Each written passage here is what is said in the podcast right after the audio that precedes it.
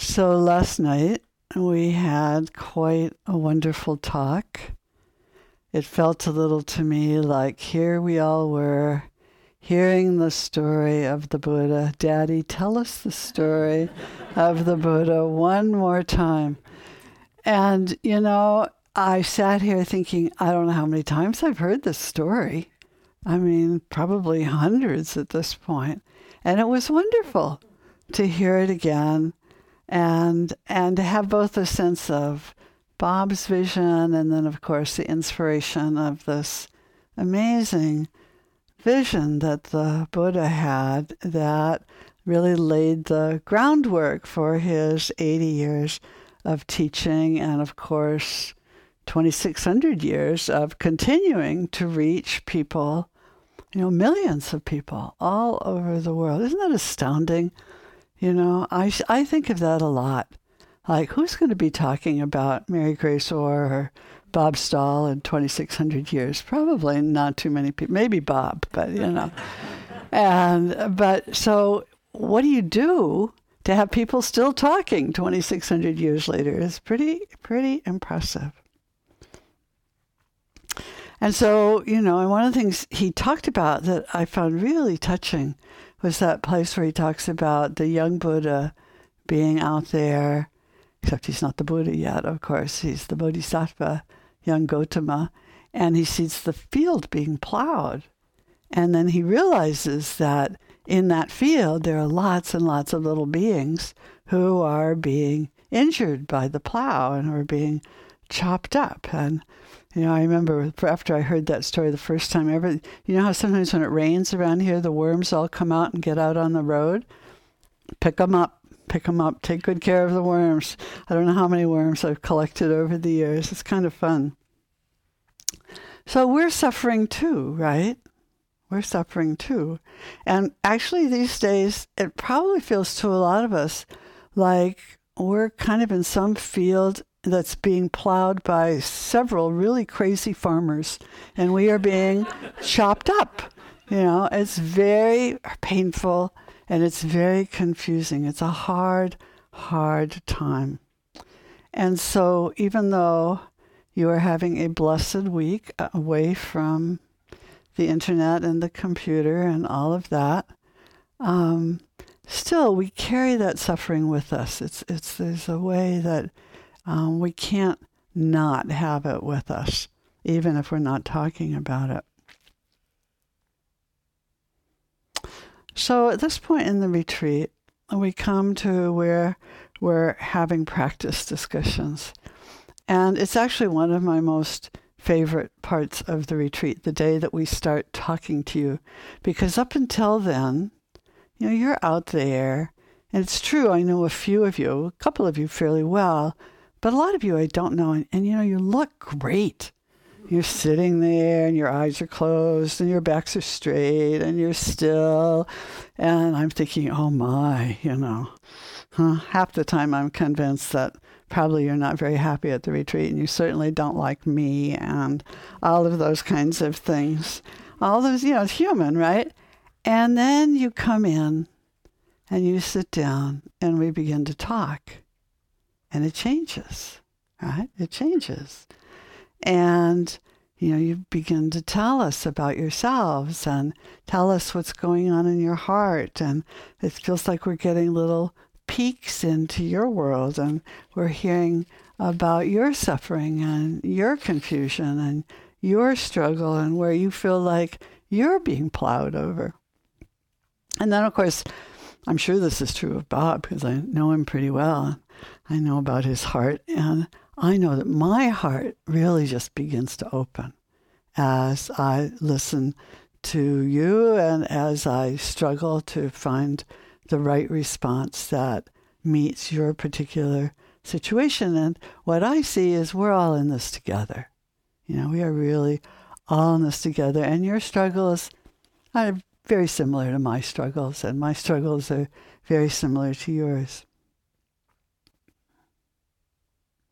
So today's the day when we often talk about difficulties in practice, hindrances, they're sometimes called. And I'm going to talk about it a little, not a lot, but some. And but I also want to talk tonight about how we trust our practice. How do we come to really have some sense that this practice this practice is something we need and is going to carry us into our lives and maybe into our probably into our deaths. But of course, if practice isn't going well, if you're bumping into a lot of these obstacles, if you're um, really struggling on the cushion, it's pretty hard to trust that this is the right thing. So, one of the things I really want to say is it's really normal to have trouble in your practice. And maybe I particularly want to say it to those of you who've sat a gazillion retreats. Because, you know, when you've sat a gazillion retreats, you come in and you sit down and you think, okay, I've got this down. I know how to do a retreat. Um, and then the mind goes berserk over something, or the body is having troubles that it never had before, or something of that sort. And it's not such an easy retreat. So, for those of you who are beginning, you're probably expecting that there's going to be some obstacles and some difficulties. So, you're in a somewhat better place. But it's normal for everyone. It really is. You know, we get caught with wanting, you know, wanting, wanting, wanting, whatever it is that you're wanting chocolate, maybe, or mm-hmm. pizza, or a hamburger, or, you know, whatever it is that you're not getting here. And, or maybe your own bed, or your own pillow, or your puppy, those kinds of things, your sweetie. You know, or maybe you're angry, you know, and anger comes up and you're really annoyed and agitated and irritated at everyone and everything, or the body gets really, really restless and keeps moving around, or you're overwhelmingly sleepy. Probably that happened today, you know, and yesterday. The first couple of days of retreats are often very sleepy days. Or you're really questioning what's going on here, and you're just filled with doubt. So, this desire, aversion, restlessness, sleepiness, and doubt, those are the five major areas of difficulties. So you remember last night when Bob said, you know, there's two groups of people, you know, there's the group of people who have issues, and then there's the people who are dead. I loved it. You know, it's such a good. So, you know, so there's two groups of people. There's the people who have obstacles in their practice and the people who are dead.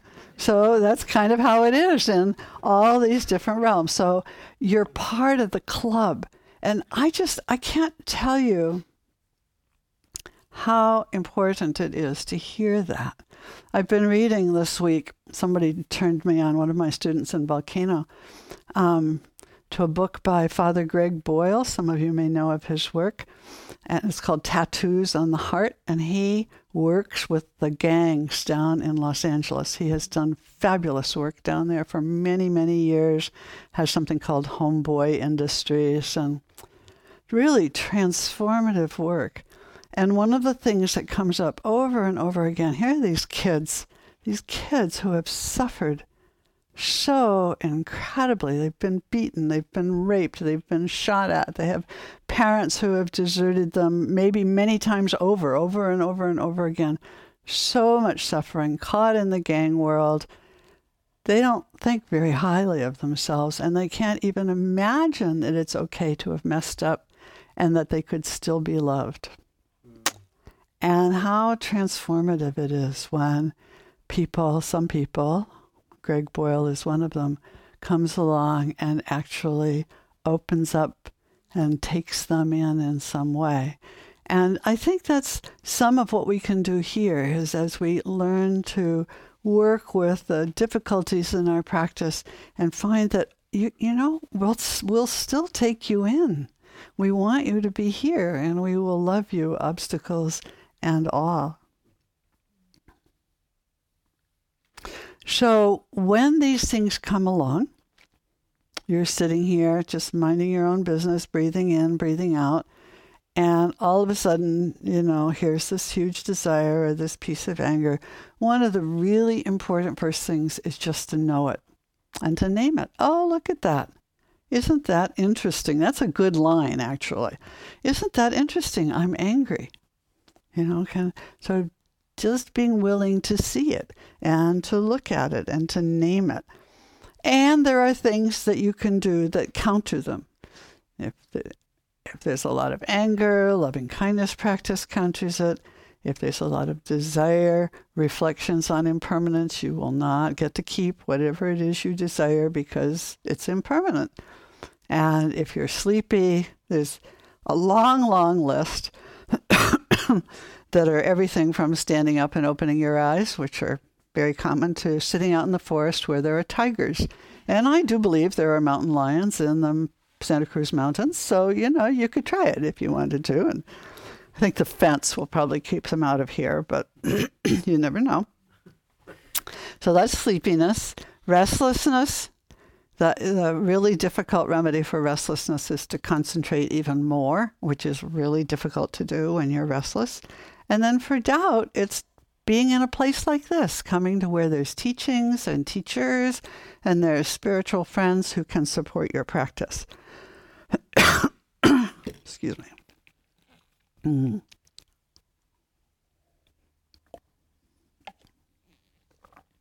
So the good news is that although I don't think there's anybody in this room who has no hindrances at all permanently, it's not me anyway. I don't think it's Bob, no. And but it is quite common for there to be fewer as you practice more because you learn how to navigate it. And also, as you get more settled and more concentrated, there are fewer hindrances, and sometimes, even for a period of time, there be, may be none in your practice. So, the other thing to say about difficulties in practice is that often in our practice, you come here, I think, oh, great, you know, quiet and peace. And then what walks in the door but some old memory or some old piece of woundedness from some time in your life, sometimes way, way in the past, you know, things that you hadn't thought about for a long time. And that can be really startling. You know, you, didn't come to look at old wounds, you came for this. But know, Jack Kornfield used to say to us when I was first sitting, he said, You know, you think you came to a retreat, but really you've come to the garbage dump. And so you know it's where we bring it's where we bring our stuff. And this is this is some of the stuff of vipassana. Vipassana is both a wisdom practice. That's great. We like that part you know that's where you're going to see more clearly and have insight into your own being and into the process of being human and it's a purification practice so it's part of the deal that things that are in there will come to the surface and you will have to look at them. And this can be it can be scary because it feels like, you know, you're just somehow supposed to go on and go deeper and suffer more. And um, I think that's, you know, usually what these places, these are like the worms, right? These are the places that are all cut up and chopped up, and they're suffering and they're wounded, and they need compassion and they need tenderness. So, you know, it can be really, really helpful to talk about it for sure with us. Also helpful just to sit with it, you know, hello, wound. I know you're there, you know, and I see you, and I'm sitting here with you. And I'm not going to try to make you go away. And maybe when you're ready to speak, I'll welcome it. You can come in. And if you don't want to talk yet, that's fine. I just, you know, I know you're there. And that in itself, that kind of stance towards our own suffering is is healing. We know how to do this for other people, don't we? You know, if you've ever had a child, you know, who's been suffering, you know, they fall and skin their knee or whatever, or, you know, or a friend who's gotten hurt, we instinctively pull them in. Oh, poor boo boo, you know, feel better. And we try to help them. And we do it so much better for everybody else than we do it for ourselves. So, of course, the other thing is that if you're new, particularly, you, you, you probably do question, you know, is this really, is this the right practice for me? Is it going to work? You know, it seems kind of ordinary in lots and lots of ways. And, but, you know, and you still question, there's lots of hype about mindfulness now. You know, you can buy mindful, just about mindful everything. Um, I mean, mindful, it's just not mindful meditation. You can have mindful laundry detergent and, you know, it's, it's, it's kind of crazy. However, I will point out mindfulness has been around for a long time. You know, the Buddha taught 2,600 years ago. And actually, if you look at just about any meditation tradition and any um, lineage of practice anywhere in the world, it involves being present. Sit down, get quiet, pay attention, and be here. You know? And you can't. Um, there's a quote I put in later in the talk, but I'll say it now because it comes up. It's from Angelus Silesius, and it says, um, well, actually, it's not. It doesn't fit here. Never mind. Delete. I'll put it in later. I'll put it in later. So, what I wanted to do tonight is to look at this issue of trust. You know, how how do we come to trust our practice? And I wanted to use as a framework for the conversation a list that's called the five faculties. And I particularly like this list. It's a list of five different things because it's actually two lists. It's the five faculties, so the five things that you can use to develop your practice, and it's the five strengths. So these are the things that will be strong as you practice and as you go deeper. So these are conviction and energy and mindfulness itself and concentration and wisdom. So they're like items in your toolkit. You know, you've got a little bag with your meditation tools, and they are useful here. And of course, they'll be useful when you get home. So the first one on the list is conviction. The word in Pali is saddha, S A D D H A, and it's often translated as faith. But, you know, faith is a loaded word in our culture now, doesn't it? carries too much baggage. Has a lot to do with belief or belief that isn't founded on knowledge, and it just isn't very helpful for too many people.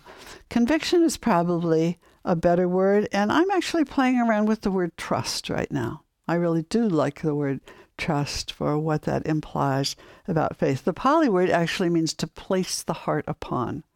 So it means that you, this is something you can pl- actually place your heart out on it. Um, seems like trust. And the Buddha you know, the Buddha was a very realistic guy.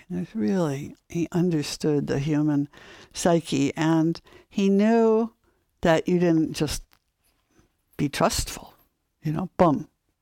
You know, okay, this is a good practice, trust it. Yes, doesn't work that way.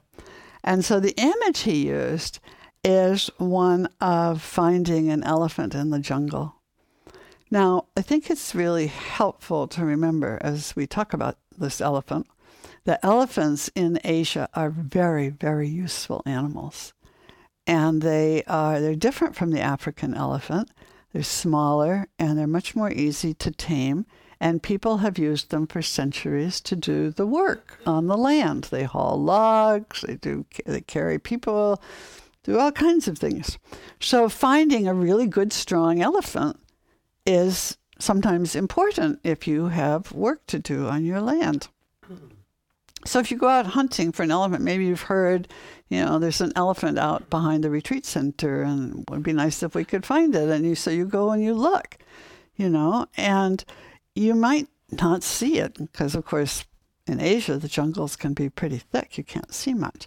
But at some point, you might find a footprint, and you go, "Oh, huh."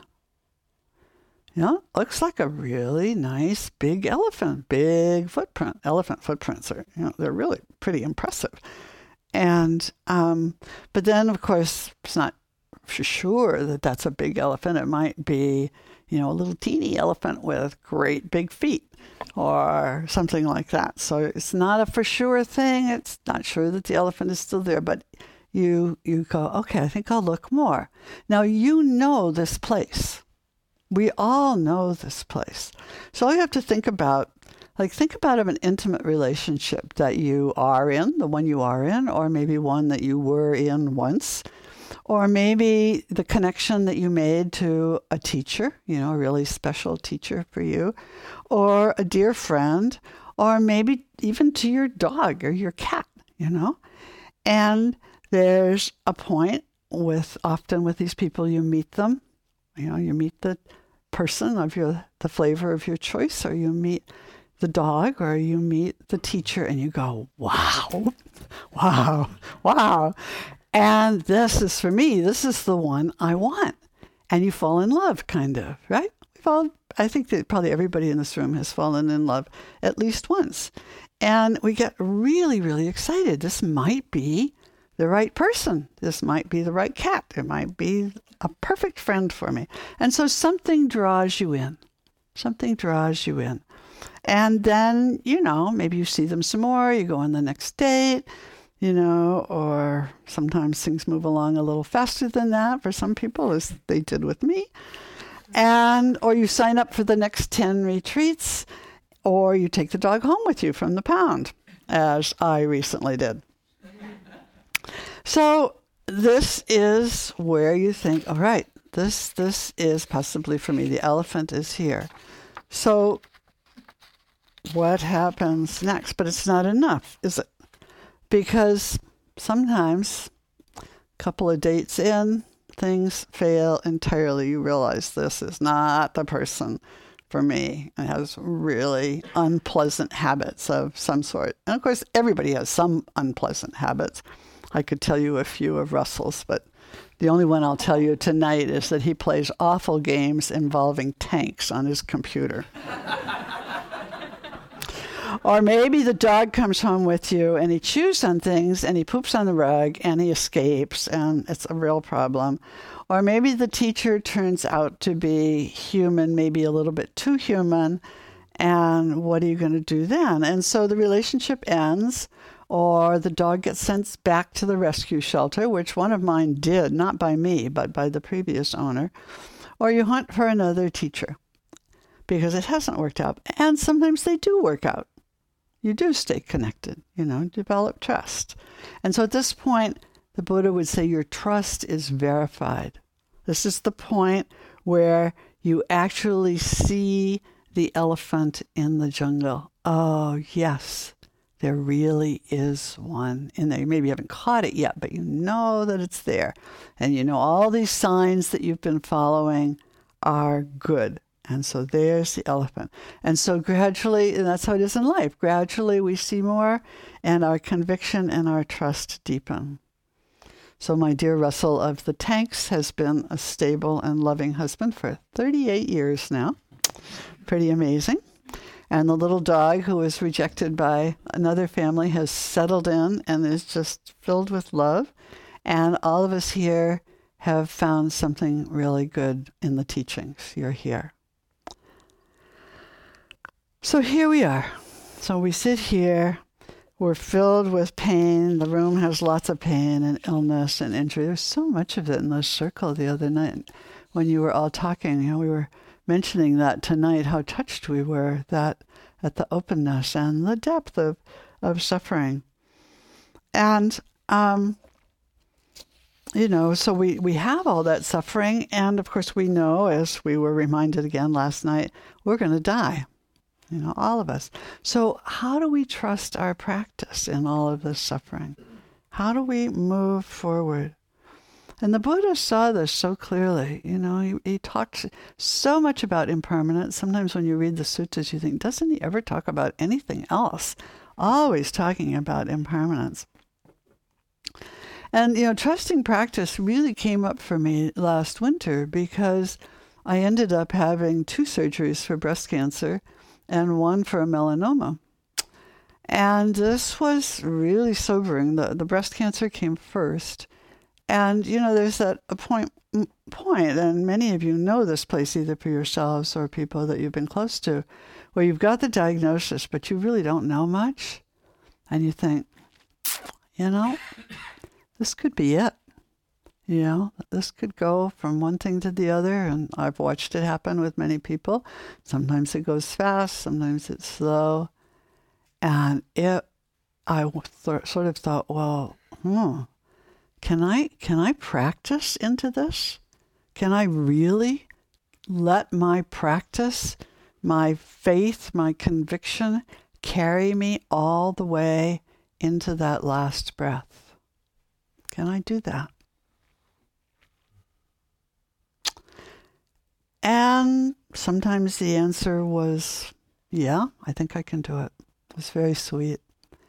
And sometimes I wasn't so sure. I wasn't so sure, you know? So the good news, of course, is that the outcomes on all three were excellent, and I'm absolutely quite clear at the moment. I just celebrated my 78th. I told you that the other night. But the handwriting is on the wall. You know, at 78, mm-hmm, you know, it's very interesting to start realizing I can say, well, you know, 15 years from now. And then I think, well, mm-hmm, 15 years from now, I might have been dead for 10 of them, you know, maybe happens. My, and I talked to my surgeon a few weeks ago. I said, you know, I'm sprouting cancers just all over the place. He said, yeah, you're getting old. so, okay. Wasn't quite what I wanted to hear. Mm. So, do I trust this amazing mystery that we are in? This amazing mystery that is embodiment in time and space. Can I trust that it's okay? Can I trust incarnation, if you want to call it that, that it is life and death? And I realized when I was writing this talk that maybe that should be all one word life and death because we tend to you know, have life or you have death, but it's not that way. You know, it's completely intertwined, life and death.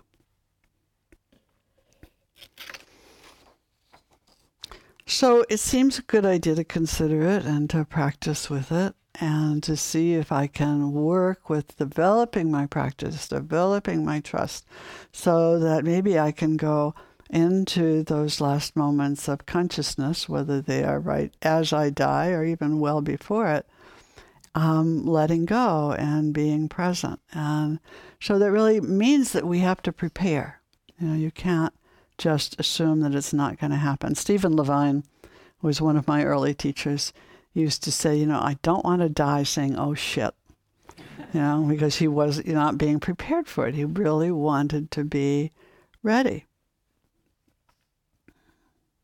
So we experiment with trust, and you've all done that. You know, you begin to trust, you trust it enough to begin to practice wherever that was for you the MBSR class, Insight Santa Cruz, here at IRC, all the many, many places where we begin. It's where you saw the footprint of the elephant, and that's where you began your practice search. So, this is where effort and energy comes in because as much as we would love for it to be true when we're at the falling in love stage, it doesn't just happen. It does not just happen. It really requires practice. Meditation requires practice, spiritual journeys require practice, intimate relationships require practice. Just about anything that's worth doing on this planet requires practice. You have to work at it, which means you have to have a certain level of energy. And retreats, of course, can be really, really helpful in this way because it's a place where your energy is really focused. But they really also require a wise use of energy. And each of you has to find your own way based on your own health and your own habits. So, for some of you who might be inclined to be a bit lazy under normal circumstances, and you're pretty healthy and strong, might be the perfect time to push this week. Push a little harder, sit a little longer, stay up a little later, get up a little earlier, all those things. You know, it's a little bit like the Buddha when he sat down under the Bodhi tree, you know, mm, I'm going to do it this time. Now, he was the Bodhisattva and he had, he was pretty advanced, so you might not get that, but to bring that kind of energy. But that's not true for all of you because some of you are injured or you're ill. And so you're going to have a very different kind of retreat. Remember, the Buddha's image for energy is the tuning of a lute. And so the strings have to be just right. And if you've ever watched a string player, they are always messing with the tuning of their strings. They're tightening them up, they're loosening them down, this, that, the other. You know, it's always going on. And so that's true here. You know, you might have the kind of retreat that you push, or you might have the kind of a retreat where you sit outside and look at the trees and you take a nap and you go for a walk to go for a walk to the extent that you can on this property. And it's really gentle and really kind because that's what's happening with your body. So it's a very individual decision. And if you look around you, which I know you're not doing, you may see people having very, very different kinds of retreats.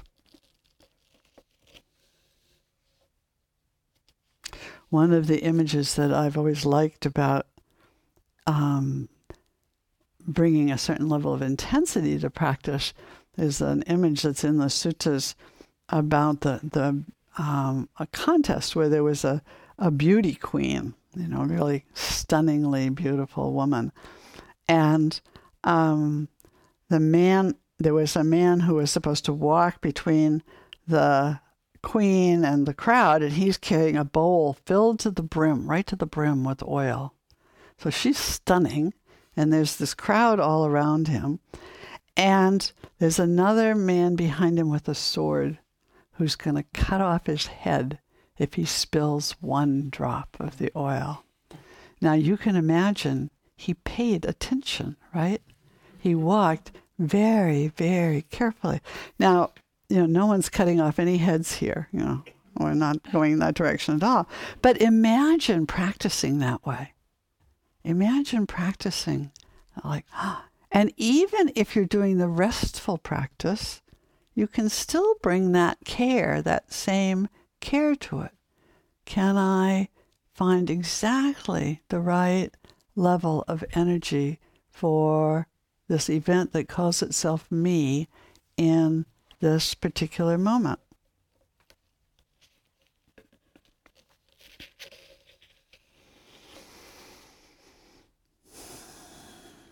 Sometimes they even require a strong, strong purpose. And the strong purpose is I'm giving up, which doesn't mean you go home. It just means I don't know what's going on. I can't figure it out. I can't do it right now. I'm giving up. Which might mean you go sit and have a cup of tea and then you start all over again. Giving up, I think, is a really integral part of many, many, many retreats at the center of this group of things. So now we've had conviction, we've had energy, is mindfulness. And mindfulness is sort of like um, the umbrella in a way, keeps an eye on everything. And it's on so many lists. Oh my goodness. I don't know how many lists mindfulness is on, but it's pretty much always there. And it's that practice of being present, which is you're very, very familiar with. John Tarrant says, talks about attention. He says it's an attention so persevering it becomes a kind of love. Attention gives us more life. It expands the register, bringing us to notice more of the vividness of our dark lives so that we can exist in our true range and not go around missing things as if we knew countries only from their airports and hotels. Attention is the most basic form of love. Through it, we bless and are blessed. While we attend to the interior life, we also connect with what surrounds us the espresso machine hissing, the green points on the snowdrops nodding over the cold ground. What was matter and merely inanimate becomes family, and we, the children, walking, walking home. I've always loved that quote because it's so true, isn't it? There's that place where we fly over something. Most of us have been on airplanes, some of us many, many times, and you see one thing.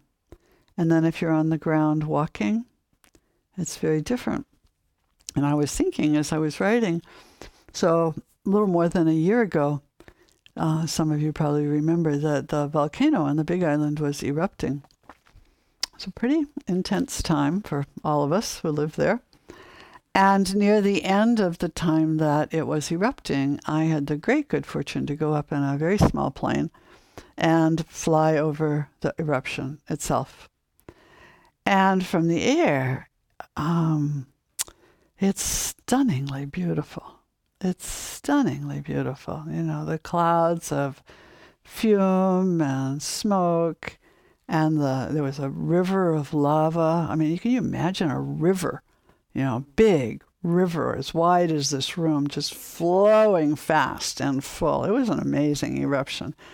And um, the shininess of the new Pahoehoe lava, it was so wonderful. But that was from the air.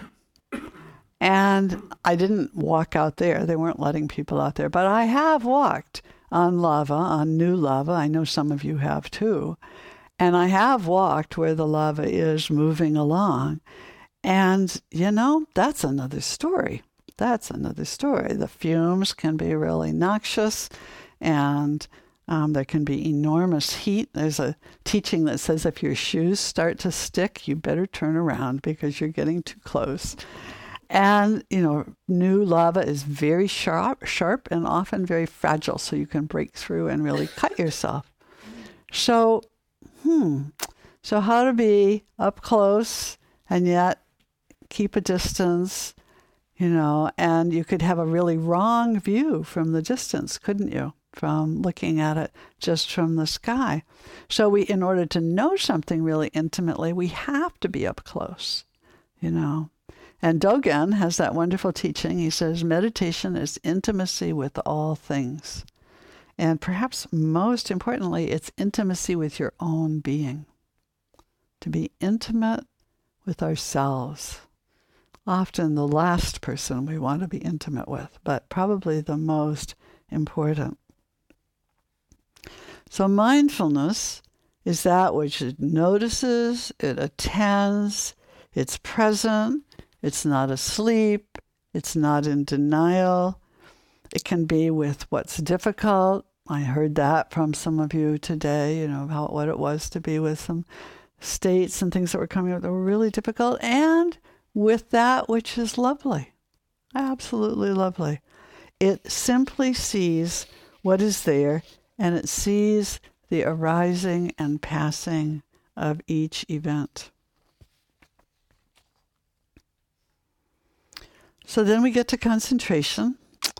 And, you know, concentration and focus, we all know about focus. It's probably an easier word for us in some ways.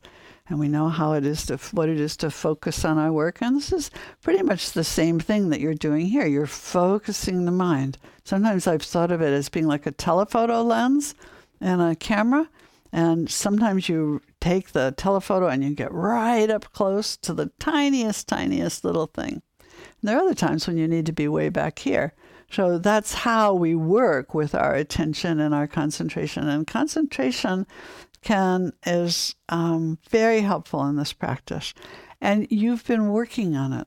Some of you may not realize that, but you have. So focusing on the breath, that really simple practice that we started with, is the groundwork for concentration in so many different realms. You know, just learning to be present with the breath, which seems so simple. And it's so hard to just stay there and come back over and over again. But it's what teaches us how to be present. That's what a practice is, really. You know, it's it's a teaching, it's learning how to do something. And so sometimes we're present with some one thing really, really up close. And sometimes we we take that concentration back a little bit and we're focusing on moment to moment to moment to moment to moment kind of experience, but you're still always there. You know, the breath work is concentration practice. Metta has sometimes been used for concentration. Bob's 32 parts of the body uh, was originally, anyway, a concentration practice. Well, that's not quite how we teach it now, but um, it still can be used that way. So it's where we connect with our experience. We keep our attention there. We relax into it. That's a very important instruction with concentration to relax into the experience because we often think, okay, I'm going to see you. And it doesn't work so well. So we're relaxing into whatever it is. And one other thing about concentration often some happiness and some joy begins to arise. And that's a, that's something to encourage actually. Because, you know, we concentrate better when we're happy. Right? If you're grumpy, are you going to concentrate? You know, no, I don't think so. Mostly if we're grumpy, we're thinking about how to change things. So when that there's a certain kind of joy that begins to arise, you can just allow it to be there and use it to support your practice. So we're with concentration, we're letting go of our defenses and we're kind of really penetrating each experience with our awareness we're not leaning out into the future, what's coming next. We're not leaning back into the past. It's just this. And it's a skill. You know, you don't just, again, it's one of those things, you don't just get it overnight. You don't trust overnight. You don't concentrate overnight. It takes time.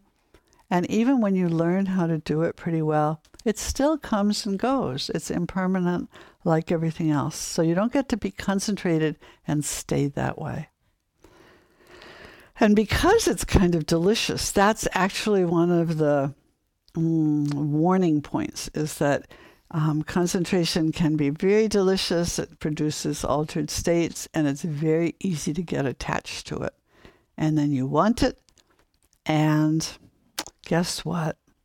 I said this to somebody today attachment causes suffering, even when it's attachment to very, very good things like concentration. So then all of this leads to the last bit, which is wisdom. And so wisdom comes, it's already come. It's already come for all of us here this week. Something has probably showed itself to you already in your practice, and it's where we begin to see things. And you're, I mean, you're already wise, right? You're smart enough to know to be here. That's actually pretty impressive. And so the wisdom piece is where we see into the truth of things. We begin to understand them. And some of the wisdom that comes is very simple. It's like, oh, huh, I don't think my back is going to do that anymore. I'm probably getting too old. I'm going to have to start sitting in a chair. Now, you might not think of that as an insight, but actually, it is. It's an insight into the truth of your own being. Or it may be a much more profound insight into impermanence or the nature of self and or to how we suffer. And that also then, you know, maybe see that when we let go, hmm, interesting, I let go and I felt a whole lot better. I was freer. Or when I'm reactive and angry, then I suffer, as does everybody around me. So we we begin to see or look when I let go of holding on to me as being the central thing, I, me, and mine, it's so much better. It's so much better. And here's the quote that I was going to use earlier. It's from Angelus Silesius, and he says, God, whose love and joy are everywhere, can't come to visit you unless you aren't there. Hmm. So that place where, again, I, me, and mine isn't so central. So, one of the most helpful things about this list, which I've just really skimmed over, is that these five faculties, these five tools, also um, they're not only are they causal, you can go from one to the other, but they also balance each other. So faith balances wisdom, and effort balances concentration, and then mindfulness kind of keeps track of the whole thing. So falling in love can be great, right? As we said earlier, it's juicy. But blind faith can be really dangerous. So you find yourself in an abusive relationship with a partner or even with a teacher, or you go down some wrong track. So you actually really need that place of wisdom that can see more clearly and can say, whoops, watch out here, slow down. But wisdom by itself can be really, really dry and analytical and um, gets kind of not very interesting after a while. So the faith dimension brings more of the juice into it. And energy, of course, brings push and fire and and moves us against obstacles and helps us get through the hindrances and all of that. And concentration really calms things down and helps us to get very quiet. But same thing, too much energy, you're going to burn out. So you really need the concentration and the tranquility, and too much stillness. Pretty soon you get stiller and stiller and stiller, and then you're not going anywhere. So mindfulness is what notices what's going on. So they're the tools, these five tools trust and energy and mindfulness and concentration. So they support our awakening. And when you use them over and over again, that's where they become the strengths. They're the support of a clear mind and heart. So, with them, that's how the practice becomes strong. Know, that's where we develop strength in our practice so that we can encounter these heavenly messengers that we talked about last night of aging and illness and death. And it's the practice then I think that also remember that conversation about the monk, you know, who is what is the monk for every one of us? Who is it that what is that thing that beckons to a different way? And of course the practice is uh, again what allows us to be open to that calling. So I think then you have the mind of trust, and that mind has the right amount of energy for every task. It's present, it can focus as needed. It can see deeply into the nature of things. And it's the mind that um, I think really bows deeply before the mystery of it all, perhaps knowing that, in fact, we are part of that mystery. So you, you already have everything that you need. You already have everything that you need. You already have the tools. You do. And you simply have to be still enough to be present enough to know what is there. So I think it's Gendun Rinpoche. I forgot to put it on here.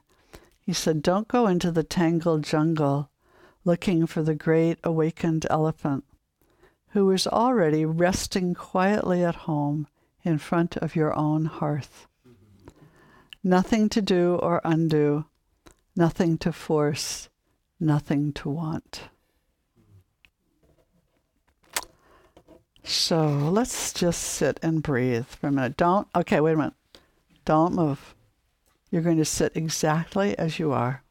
No fancy meditation positions, just however you are. Please.